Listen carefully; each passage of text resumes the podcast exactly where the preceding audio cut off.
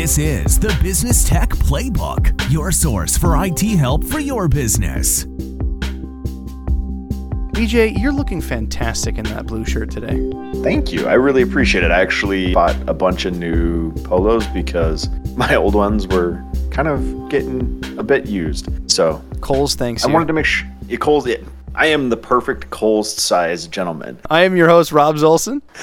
and I'm William Pote, eTop Technology. Cold opens are difficult. Yeah, apparently speaking is hard today. I apologize. It's been a it's been a very interesting and busy week. So uh, the fact that I'm even here is kind of amazing to me right now. Well, we're here to uh, demystify IT. And if you've ever heard different terms of shadow or rogue IT, this episode's for you. Exactly. We thought it would be a good chance to kind of talk through what what rogue IT is, what shadow IT is. Yeah, last week we talked about what should IT do for you, and so at this point, it's What kind of understanding. What you should do for IT. You know? Right, exactly. Come what on you should now. do for IT. Yeah, you got to help us out. Exactly. All right, so first So- let's get over the definitions and uh, demystify this. So, shadow IT is using tools that are not backed by the company, the company doesn't know about. It is not something given by the company in most situations, whether it's software, hardware, or even just a pr- method or practice. It is y- using your own solutions, wherever they may come from,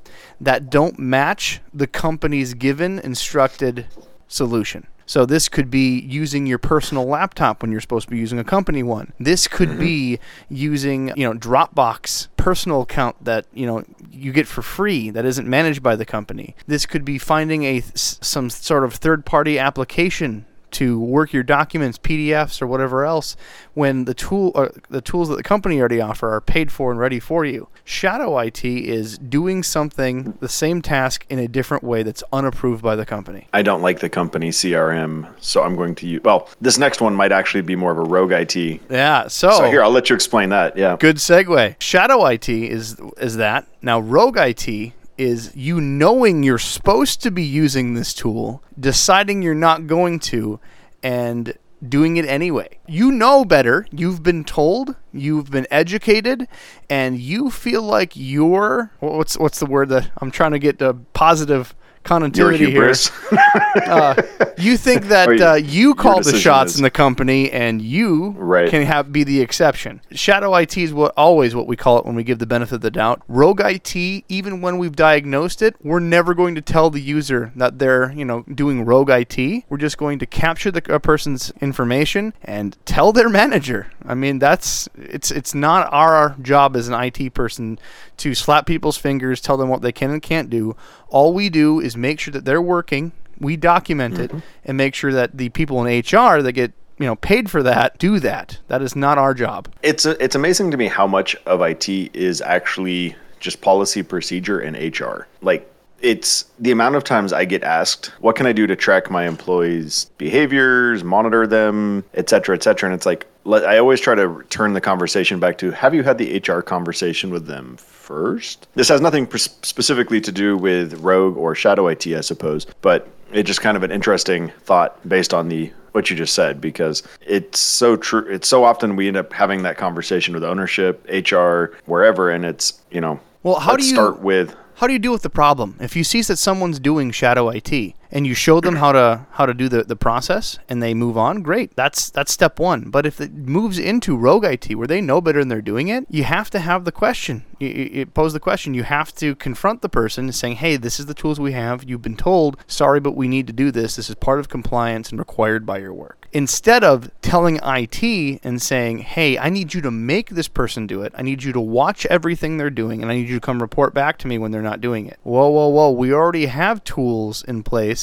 that you can already see that what tools they're using to get that done. We're not going to be a fence for you for what you should have a real human conversation for, adult to adult. well and that's so much of it like the initial part of the conversation in my mind should always be just have a conversation. Write a few write a few notes down. Hey we're seeing some struggles here. This is what's going on. You know this is the direction the company's chosen to go. And you need to you need to cooperate. I'm not i'm not like that have a good hr conversation. I mean you pretty much have to start with that first And then it's a lot easier for IT to enforce policies that the company has as a whole than it is to keep dealing with one off exceptions. Well, Bob wants to use HubSpot, but the company uses Salesforce. Well, now we're making an exception for Bob it's going to cost the company more money. The data is not going to be owned by us. We're not going to be controlled. There's many, many reasons why using a shadow IT methodology just can't can't be done, and especially if you're in a, a sizable medium to large business.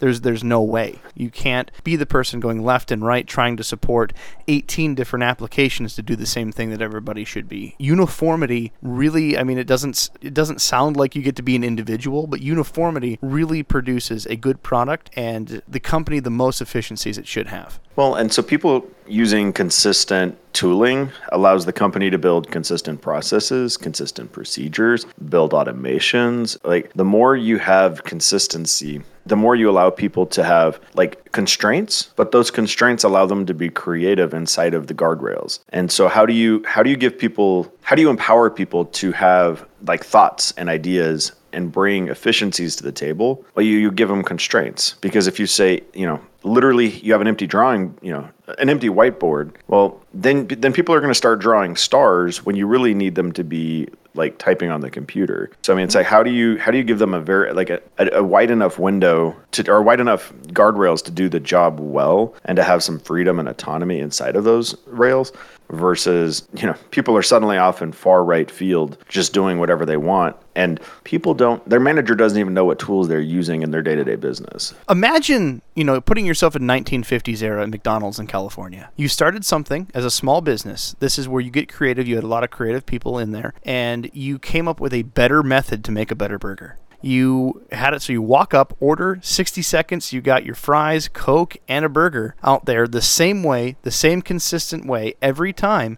And then they wanted to grow and s- expand that across the United States. Now imagine if they had their own, you know, shadow methods of doing it.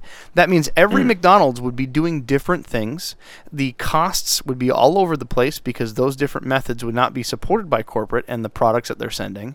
And the quality control is out out the window. Every single location that they would pop up doing different things, using different tools, using different software, gives and leads to an inconsistent product and having no control over that product. So instead, you know, McDonald's spread across, they bought they purchased the land and mandated that these stores use their policies and if they have new ideas they have this wonderful outlet to submit them and adopt them rapidly across all locations if you have a good idea your company shouldn't be much different than that idea. If you have a way of doing things, you're not just telling them no, you're telling them if you have some other way, here's an outlet. Here's we want to know about it. We want to test it because we don't want just you doing it. We're going to want everybody doing it. Exactly. Well, I used to think that IT was kind of a hundred different ways to get there, and the reality is, is that is true. But what I've started reading last week, you mentioned the Phoenix Project and the Unicorn Project, both excellent books on IT. It's it's amazing to me how similar IT and development is to like a manufacturing floor. You have to have really good, consistent processes on a manufacturing floor to have a low defect product. The same thing applies in IT. You need to have consistent processes, consistent tooling. You need to know where you're. Uh, so, in your manufacturing floor, you have different areas, different machines where your blockers would tend to be, and you might have things build up in front of it. IT can be very similar, where you have, especially if people are running different processes and different tooling around their organization. So, you know, maybe purchasing is doing know, using Monday.com for managing all their tasks and workflows, and then sales is using HubSpot and I don't know, Salesforce. And then you have accounting using Asana for task management. You have three or four different tools. And so training somebody in is going to be very frustrating. And IT does need to document and track all these tools, but then now you're having to build process documents for each different tool. And so you might have replicated processes across Monday, HubSpot, Salesforce, Asana, your ERP, whatever the tooling is. Now you, now you're duplicating effort. And I've seen people have such tool sprawl. Lord knows we have some of those issues ourselves. But when you start having all that tool sprawl, if things aren't integrated, well, now sales closes a deal and it has to go to purchasing. And so you, are doing double entry and then it goes from uh, purchasing over to accounting, and now they have to enter it. And so you have three, four, five, six, seven different tools versus having one tool or a preset of tools that are going to flow things back and forth natively. So the more you can kind of think through these processes ahead of time, the smoother the smoother data moves. And so to me like that's that's part of why having IT in that conversation and then treating IT and your business technology much more like a manufacturing floor. Now you can know how a product goes from raw materials at the entrance all the way to a finished product at the very end that you can sell and make money on. Now, one part I wanted to loop back around at is the conversation that we had of HR talking to an individual. When you're having those conversations with an IT person of what I should do about this, what they're looking for in the, the things that the, the tag words is compliance. Use that as a negative connotation that you need to follow order, but we're looking at how to enable compliance in those situations, and we have tools to audit you know what software is on their computer who's allowed to install what on their machine. And you know other audits like where did they log into their tools? Was it on a different computer that wasn't part of the network? So we have tools to help with those conversations to ensure that shadow and rogue IT aren't happening. But the thing that a IT technician will be looking for is the term called big brother. Big brother tools is what he wants to uh, stay away from if possible. There are applications for big brother tools but the term big brother is just like in your siblings the big brother watches over the the, the uh, sibling, the uh, little brother, auditing everything they do and reporting back to mom and dad. We don't want to be that. No IT person wants to sit there and go through any of those reports. Yes, there are tools that he has to do.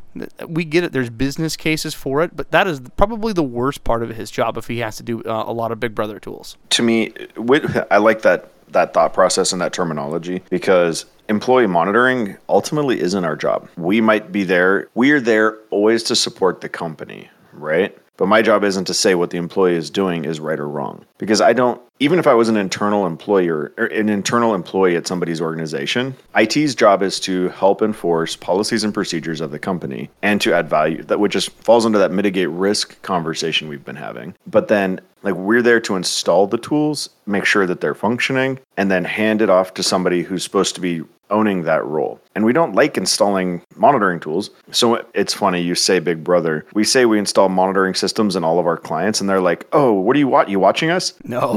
No. No. No. We're paying attention to performance, we're paying attention to things that help us see what's causing problems for you. At the very end of the day, our goal is we don't really we care what people are doing, but we don't really care if that makes sense. The the goal is to keep that person working effectively, not not to watch what they're doing. Here, here's an example, if I may. Uh, we'll please. have we'll have a customer. You know, the the customer is concerned that people aren't getting their job done. They say that I want you to tell me who's going on YouTube.com and wasting all their time during the day. One, that that's a big brother tool. They can use YouTube for a lot of things, a lot of self-help details. They can use it for music in the background while they're getting their work done. That's what we at least in my mind would consider a big brother issue. If you don't want them to go to YouTube, we instead would rather have the uh, conversation of compliance. Are you wanting to ban YouTube? We can block it so it's not a conversation, but me using my time, using your time trying to audit this is the term that I love to beat home, dollars chasing pennies. Is me you paying me, or yourself going through a bunch of logs to see, you know, is it music that they're going through? Really, the sense of value that you're bringing to the company is that bringing dollars through the door? Is that keeping things efficient? It, it do- really doesn't seem to be. And when people say that we have monitoring tools that we are the big brother to them trust me that's the last thing we want to do in our job. All we're doing is ensuring that your machine's working. What you're doing on it is your business and the only time in my mind that you should be micromanaged and it should be a conversation is when you're not performing. It's funny that you say that because we had a very interesting situation with a new client we brought on a couple of years ago. Somebody somebody, one of the uh, partners or somebody pretty high up in the company sent in a pretty heavy duty ticket, unblock my my web browsing, blah blah blah. Like I need to do research, and it was it was quite the I won't say caustic, but like you need to unblock my research. And we'd already had a conversation with management ahead of time on what we were blocking for content filtering, and effectively we we typically block what I would call liability things, porn, sometimes alcohol, tobacco, sometimes firearms. You know, we'll call them real strong liability sites like malware sites, typically like very new things because those are more suspect. Otherwise, we're pretty open. Like we really, we generally don't block YouTube. We generally don't block streaming sites because the internet has become fast enough and cheap enough that it's really not impacting the business anymore to have people listening to Spotify or Pandora or streaming YouTube in the background. Like I don't really have a problem with that. And as long as it's not impacting their job. So fast forward this conversation, we went and spot checked this guy what what was being blocked on his computer, and literally every single site that was being blocked was like PornTube, Pornhub, you know, just every single one was a porn site. We replied back with a nice. We were like, okay, we don't need to embarrass him. Like, we're not going to unblock that because we already have. Whoa, whoa. I just want to clarify, just so it's point blank. A user submits slash saying my websites are getting blocked. You look into it. The only thing that's blocked is porn, and now mm-hmm. you are being still being nice to the guy and trying to be dainty with him and not just going to flat out tell him. Mm-hmm. You're you're a gentleman. You're a gentleman and a scholar. So how did you handle this? What verbiage did you put? Are you sure you're having problems with block sites and you're giving them any chance? Well, so anything going in a ticket's going to be documented, right? And so this is going to be something that goes effectively into our permanent record on them. And so we made an internal note of what was what they were seeing because we needed to document what had happened. But we were trying to give grace because multiple people were CC'd on this email in from this person. Even worse. So oh, like man. the owner, the operations director, and I bet like he I mean, CC'd them. It wasn't even you. He did that. Oh yeah, we make, didn't to make it. a scene. Oh yeah, it was very much. You need to unblock my research, and we replied with a pretty graceful, "Hey, according you know per management, like we're only blocking sites that are, you know, we've already basically this has already been a pre-approved block list. We're not changing anything. And he raised some ruckus, and I finally talked to the operations director, and she was like, "Hey, please just unblock him. Like he's causing a big ruckus over here. Please. It's not like he's looking at porn or anything." And I was like, "Yeah, well, he is. Yeah, he is." He actually, like, literally every single block, every single block that we've made has been a porn site. To which she replied, "Okay, can you send me the list?" Like, sure. this is exactly what we don't want any part of. None of it. Mm-mm. This is not what right, we wake right, up in the morning for to be like, I can't wait to start the day. This is not the first ticket we want to deal with. and, and, at the end of the day, you do what you have to do. Like, we're there to support the company. But, like, honestly, if they had forced me to unblock porn, we probably would have dropped them as a client because, like, this isn't, it's not a safe thing for us to be doing at work. Like, what people do at home is not our business. I don't care. But, like, on work stuff, absolutely i care. And it's it's a real problem. Like it causes a lot of liability for companies to deal with this kind of thing on their company equipment. Well i sent her over the uh, the list of very creative sites and we've not heard anything else about it since then. We'll just leave it in the it got handled and suddenly all of his research was still able to uh, be accomplished without us on just unblocking and whitelisting everything. I'm like no no. Like right. we're not what again what you do at home on your own stuff is your business, and I'm not I'm not here to judge. Mm-hmm. I'm not even here to judge at work. I'm literally here just to make good decisions for your company. Now, in this, we talked about two different things. We talked about the issues at hand and, and a couple mm-hmm. options deal with it. We talked about compliance and Big Brother. But even first and foremost, if you're a technician listening to this and you get these issues and you immediately tell them you want to tell them off, but that's not helpful. You're trying to build a bond. It's already hard for people to call in and ask help. Why would you burn that bridge? So if someone's doing this, even if you believe it's Rogue IT or you know it's Rogue IT, you need to have the conversation and give them the benefit of the doubt because guess what? That's not your job. Your job is to encourage them no matter how you feel about the request that they're still asking. So if they uh, came in, you figured out they were doing a tool, you'd be like, "Hey, I have a I have this great way of using it that the company offers," and you help them and educate them. If they say, "No, I'm going to still stick with it," you don't take that head on. You don't tell them, "No, please don't go to this." You've already explained yourself. You explained it's a company tool. Then escalate, but you don't need to confront the person.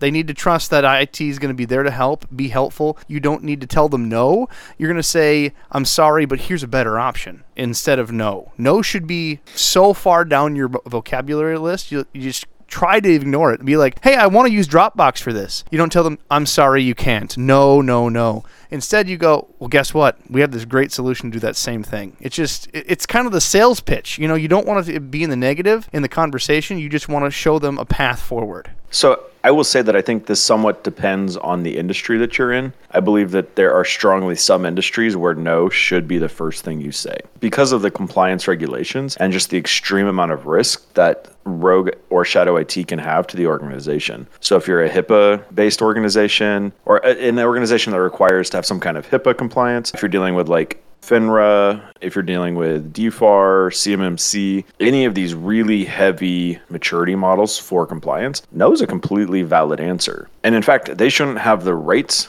to create these accounts. They shouldn't have the rights or ability to to do any make any of these decisions on behalf of the company. And the reality is, is most small companies should be like that too. Whether you have a compliance or not, like you do want to be collaborative and you do want to help the company move forward. But you also need to be careful not to cater the entire conversation to every single user is a unique snowflake. Because when every single user is a unique snowflake, how are you going to support that? Well, you can't. It's a big part of why across our client base, we're sitting in high 90% standardization for computers, firewalls, switches, access points, AV, spam filtering. Like all of our tools look exactly the same. And the only variance between customers is typically line of business applications. Right.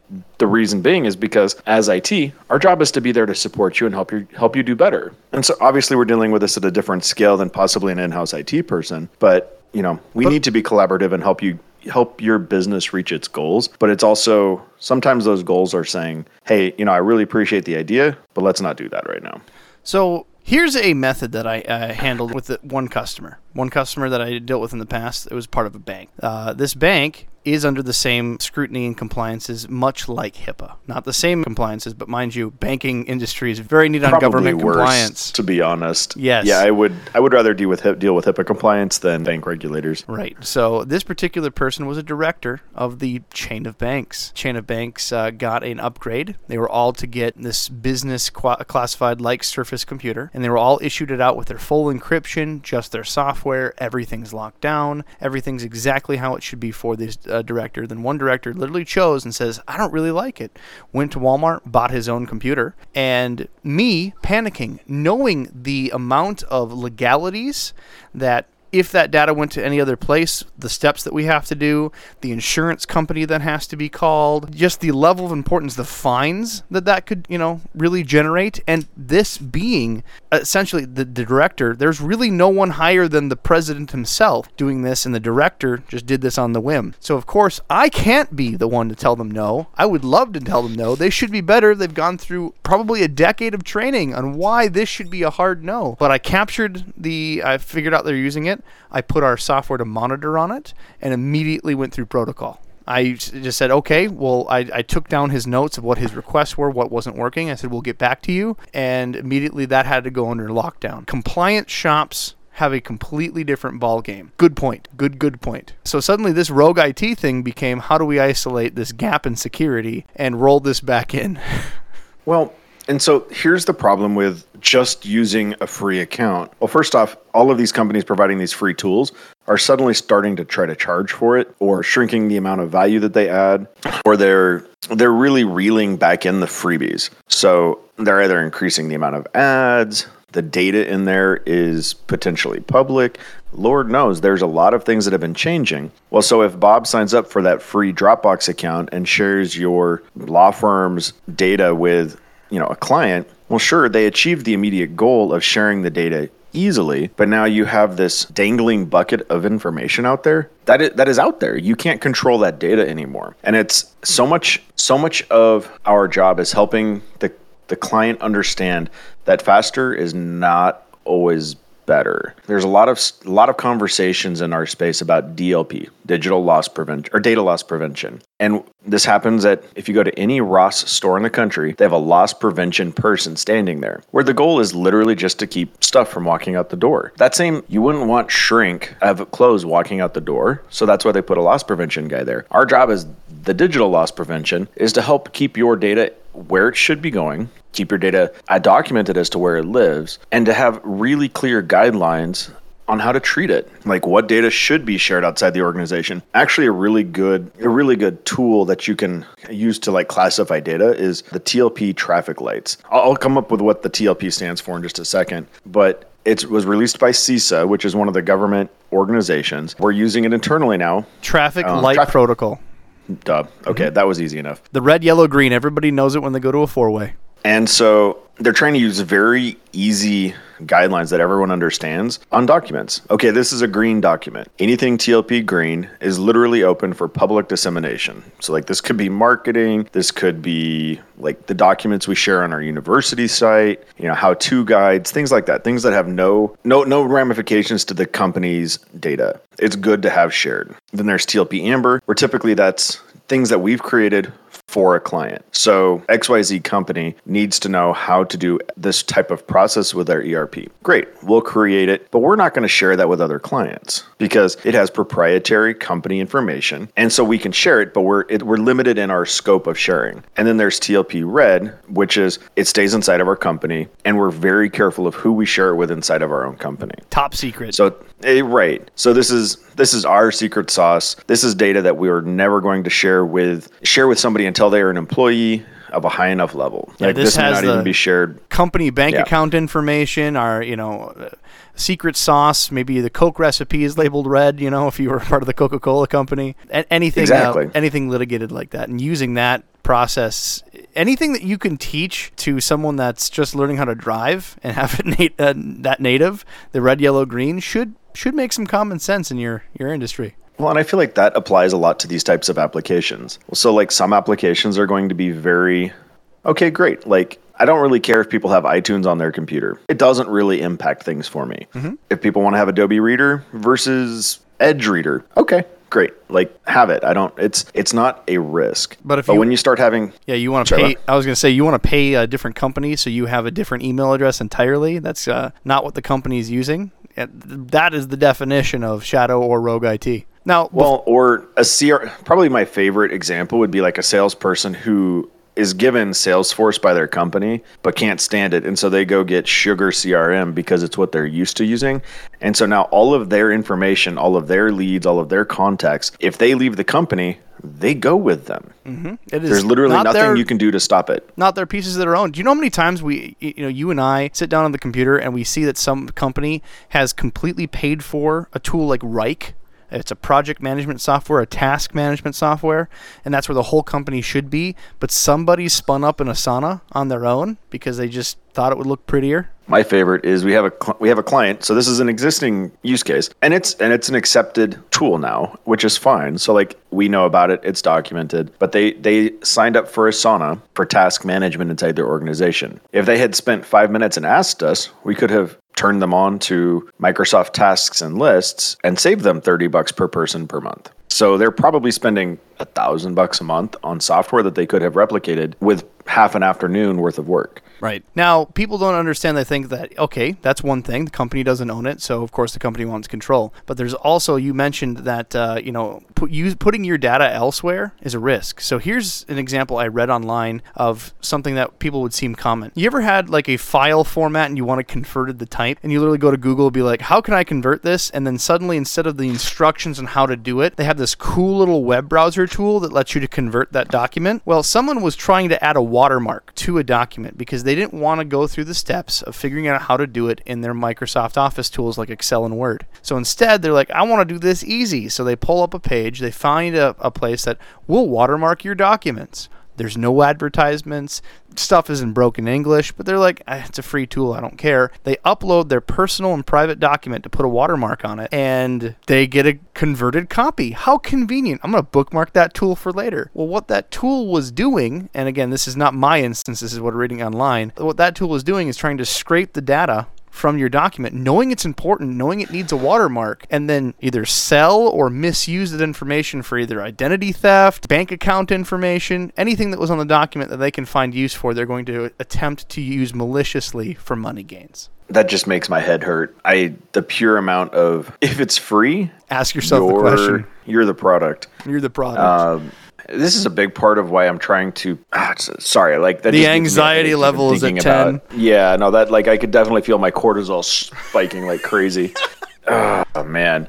Well, and I, and I get it. People people just want to do their job, right? Like been there. I sometimes you just want to do whatever's easiest.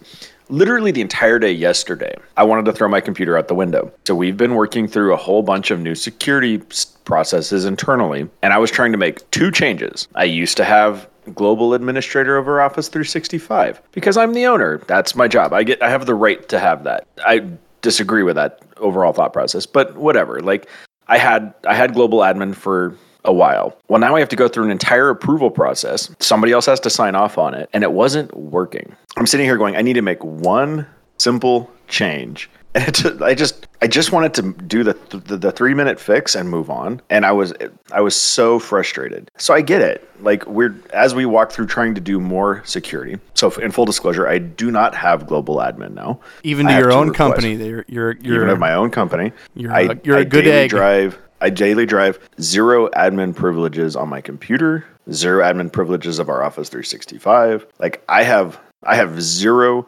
ability to do this. I drink the same Kool Aid I tell our clients because if I get hacked, I'm a big risk. So you don't use Dropbox, you don't use those internal file converter apps. You can't access, you know, naughty websites at the office. You do everything that you do for the customers back in your same seat. 100%. Oftentimes a lot worse because we're trying things out on ourselves first to make sure that it's a functional process. And is it going to drive them crazy? Can confirm. You'll be sitting if you work at eTop, you'll be sitting in the chat and suddenly you'll get a, you know, ping from one of the admins saying, "Hey, who's who's got a little uh, downtime that can uh, test this uh, new product for the next couple days?" Excellent, pick me. And if I go down, I revert the changes, go back up, document it, and then move on with my day. It happens well, quite often. There's kind of a running joke that we're a whole new company every three to four months because either employee growth, process growth, client growth, but we're changing and improving our processes so much and so frequently that we literally are an entire new company every three to four months. Like our admin went off on FMLA and I texted her, was like, Hey, I miss you. Hope you're doing good. She's like, I'm really scared to come back because last time I went on a maternity leave, like I came back and I didn't know how to do anything. I had to relearn, relearn everything. Unfortunately for her, but we've been walking through a new service operations process internally, which is going to completely change her job again. So we've been working on this since March, and we're going to roll it out in the next two to three weeks. So it's uh, the end of August. So we're going to be rolling it out the second week of September. It's it's a completely different process than she was used to before. And I mean, this has nothing to do with Rogue IT particularly, but it has more to do with just the consistency in processes and how much you can change. Yeah, we're not saying because of uh, Shadow IT and Rogue IT to only stick with what's always been. You, you should have that process where if someone discovers a new efficient uh, procedure, a new efficient tool, any different way that that should should have a formal process of submitting it. Hey, team, check this mm-hmm. out. We're going to save so much time. We're going to save money. We're going to get a better end product for the customer. Whatever it may be, that should be at the forefront of grassroots R&D from your people. You should have that uh, set up and it should be vetted and onboarded. You shouldn't ostracize someone for trying something new, but instead give them the tools to do it correctly with less risk. Well, and I think that's where IT needs to do a better job of collaborating with people. It's what are you trying to accomplish? And then can we accomplish that same efficiency inside the tooling we already have before we add something? Or you know, hey, that's a great idea. Let's go, let's start pushing this down the road and see if it's something that we can roll out to the entire organization. But you want to go through a couple of different steps first where you you're vetting it, you're making sure it's backed up, does it meet your needs, does it meet your compliance requirements, is it scalable? You signed up for that one Dropbox personal account and now the organization's suddenly paying for 25 people at their enterprise level to replace the fact that you already had SharePoint and OneDrive or Box or you know insert file sharing here. There was their training and support. Do they have support? Well, you don't get support on free tools typically. Mm-hmm. There, there was a, a alert that I did. This is a real story I did at eTop. There's an alert that I did where someone allowed Microsoft Office permissions to their account. That means they can look at their emails, access their calendar, other things, and that's sent an alert to our, our help desk. And sure enough, we saw the tool. We know what the tool is, but it's not something the company pays for or uses. So I, I said, hey, for now, um, I have to pull those permissions. But there, here's this great uh, opportunity. Let me loop the manager in this you showed me the process and how this can save a lot of time and we'll see you know vet the process see what they say. It went to the manager's desk they went over they reviewed it. We checked the security on it as well then they decided to get a subscription onboard it and share it to the rest of their team. Instead of me just being the gatekeeper saying you can't have that we I, I had a better conversation saying no no i'm not trying to take it away from you. I'm just trying to make sure that we stay secure while you figure out how to share that with everyone And now I'm dying to find out who it is. I didn't even hear about that. oh, that's funny. But, but that's it. Like, our job is, at the end of the day, there's always three things, right? IT should su- mitigate risk, support, and add value. And at any given point, we could be doing any one of or all of those things at once. And so, a big part of this conversation about Rogue IT is about mitigating risk. But if you approach it with a positive attitude, oftentimes it can add value too. And it's and it's providing support. So it's a, how do we support the company in mitigating risk and adding value. Like it's it's not never any one thing, but it's it's how do you move the company forward in a positive manner while being and and, and collaborate. and Like, I, if i'm trying to remember the details on that one i think what we did so they could test it is instead of using your account that you're using every day with real company data in it, we made them a dummy account. So they could use that, connect it with it, so that it had access to only that dummy user's data for testing this tool. And it was a much safer way of getting it done. And after the, you know, 7, 14 days of testing, that account got deleted. And then we began onboarding it and working the process. I mean, I couldn't ask for a better outcome. Ta da! E- e- The even better part of the outcome is I didn't even know it happened. Now I just need to go back and check in with uh, one of our team and make sure we documented the documented it. It was. Oh, it was goodness. documented. Yep. Oh, winning! Look at us. We're doing our job, and I don't even know it. That's Hot my, damn. that is literally my favorite thing. I get a cookie. You had two cookies. I'll I think this was my, like uh, I think this was like four months peanut ago. butter cups. But What? yeah, I think this was like four months ago. But we'll talk Oh, after. No, I love it. But again, so much of Rogue and Shadow. Aid. So We hate those This terms, a- by the way. Just putting it out Yeah. there. This is not a fun conversation for us. This is us eating our bran muffin in the morning. Just letting you know that we we hear that that term and we uh, feel just as ishy as you can imagine. So here's a very extreme example of shadow slash rogue IT. This probably it was accepted by the company, so we'll call it shadow IT. One of our bigger clients has a marketing department that, of course, had to be all Mac. Which, in and of itself, that's fine. Like I don't love it, but it's okay. It's it's a supportable thing. The marketing director at the time fancied himself a smart technology person, so he had set up a Mac server and I'm going to do that with air quotes, a Mac server, and then attached a big, they called it a DAS, so a direct attached storage, so it had a bunch of drives in it, and then shared it out using Mac permissions to everyone inside the organization or everyone inside marketing because, and, and nobody else had access to it, just marketing. And then he tied it to a Dropbox account and got every single person inside the company a $20 a month Dropbox account. And he also got everyone inside the, he also liked Google Docs. So he got Google Docs set up so that way they could do something with it. And the company was using, at the time, a hosted exchange provider. And then we moved them over to Office 365. It's taken us five years to untangle the shadow IT that this person put in. And they've been gone for four of the five years, possibly longer. Like it's like we're at the point where every single